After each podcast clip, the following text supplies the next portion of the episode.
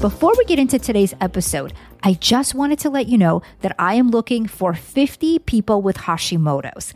If you have been diagnosed in the last 10 years and you feel lost or confused about exactly what to do, then I want to invite you to join me for a free training call on Thursday, May 16th at 8:30 p.m. Eastern, where I will show you how to support your thyroid for your thyroid type and your specific Hashimoto's triggers. You will also find out how to lower your thyroid antibodies and how to get to the bottom of all of your thyroid symptoms the weight gain, the fatigue, the brain fog, the inflammation, the hair loss. Please go to innatopiler.com slash Zoom call to register, and I will send you all of the call details. I only have room for 50 people, so please be sure that you register at innatopiler.com slash Zoom call and get your spot right now.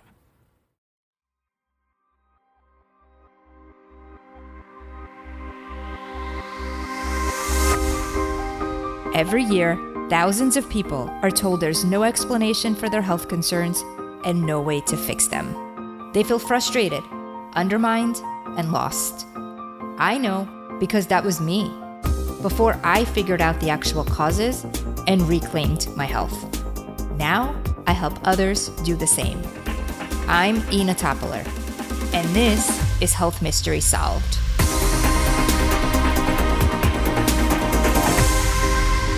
Raise your hand if you've ever said, I don't have enough time. I don't have enough time to work out. I don't have enough time to cook. I don't have enough time to meditate. I don't have enough time to spend with my kids or my spouse. Come on. I know you're out there.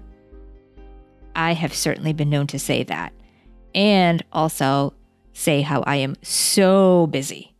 So busy for this, so busy for that. Well, as I record this on March 23rd, 2020, we are on lockdown here in the New York, New Jersey area, and chances are many of you are as well. I know that this is not easy. From kids being home and needing a lot more attention, to figuring out working from home, getting all the things that you need from the store, and for some who have businesses that were forced to shut down, having to deal with financial worry on top of it all. It's hard, it's unexpected, it's frustrating.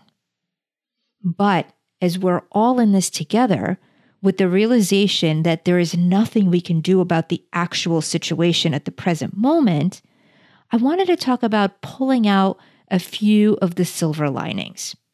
And please don't get me wrong. I'm not trying to minimize the situation or not be understanding or empathetic. Trust me, I am. But I also want to see how we can be mindful of what we can and cannot control and what we use our energy for when the situation can't be changed as is.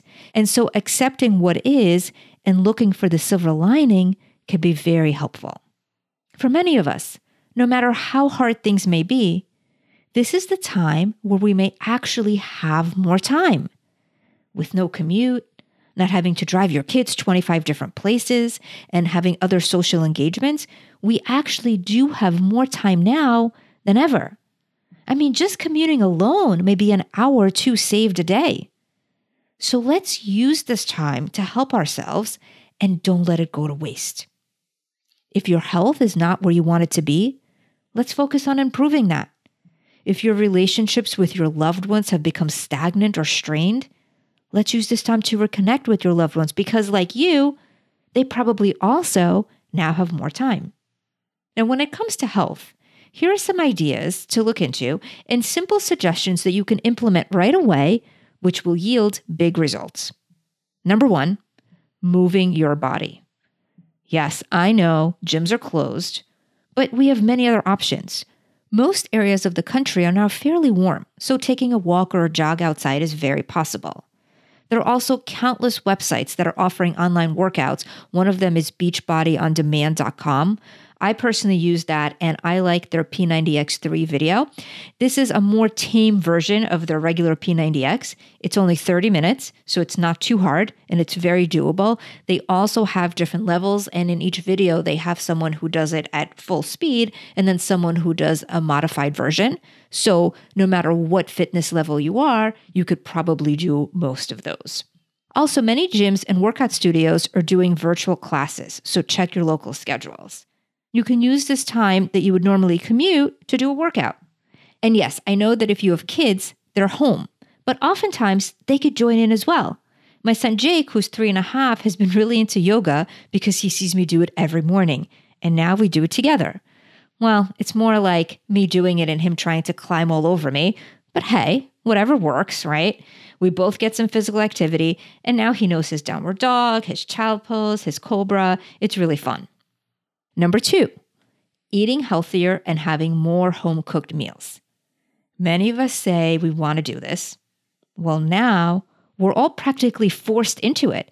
So instead of rebelling, let's see how we can use this time to cook some delicious meals. Cooking does not have to be hard, and there are countless recipes that can be made with a few ingredients or a lot of ingredients. It doesn't have to be complicated. Is there something you've always wanted to try making but never had time? Try it now. I personally have been doing more marinating and also healthy baking because those things typically take a little more time that I didn't have before. When fresh veggies are available, and I'm not sure how it is by you, but around here in New Jersey, our stores have been out of chicken, but the shelves have still been stocked with fresh fruits and vegetables. So I've been making a lot of salads with as many veggies as I could find and playing around with making different homemade dressings, which just makes the salad so much better. I also discovered a really good treat. Have you guys ever tried those sumo oranges? There are those really lumpy, sort of funny looking oranges that are very easy to peel. Well, they're in season now, and my store has had them in large quantities over the last few weeks. If you peel the orange and then separate the segments, put it in a little Ziploc bag, and freeze it, it comes out really delicious. It feels like a dessert, but with no guilt. Super yummy. So you have to try it. Number three, take care of your mind. We all know the negative effects of stress, but often don't have time to downregulate our nervous system the way that we should. Well, now you do. If you've been curious about meditation but could not commit before, now may be a time to try. My personal favorite is the Ziva method, and it's taught by Emily Fletcher. And what I love about this method is that she teaches meditation for the average busy person. She says, not a monk who lives on the mountain. So you don't have to clear your mind. The way that Emily explains it is that your mind is actually meant to think. Your brain's job is to think, kind of like your heart's job is to beat. So telling your mind not to think is kind of crazy. It's not going to happen.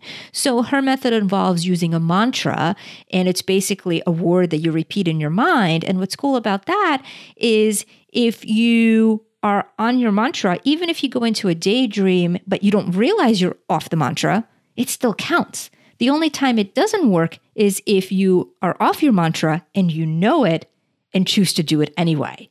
So maybe you type out an angry email in your mind to a friend or your boss, and then you know you're off your mantra. But other than that, it counts. So it's so much easier because you don't have to worry about clearing your mind.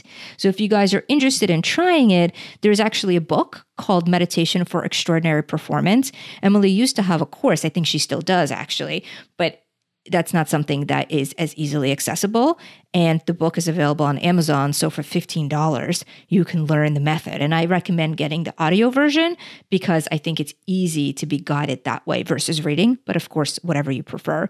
But I highly recommend that. Some other tools could be guided meditations, and you know there's tons of those online. You can get a bunch of free ones on YouTube.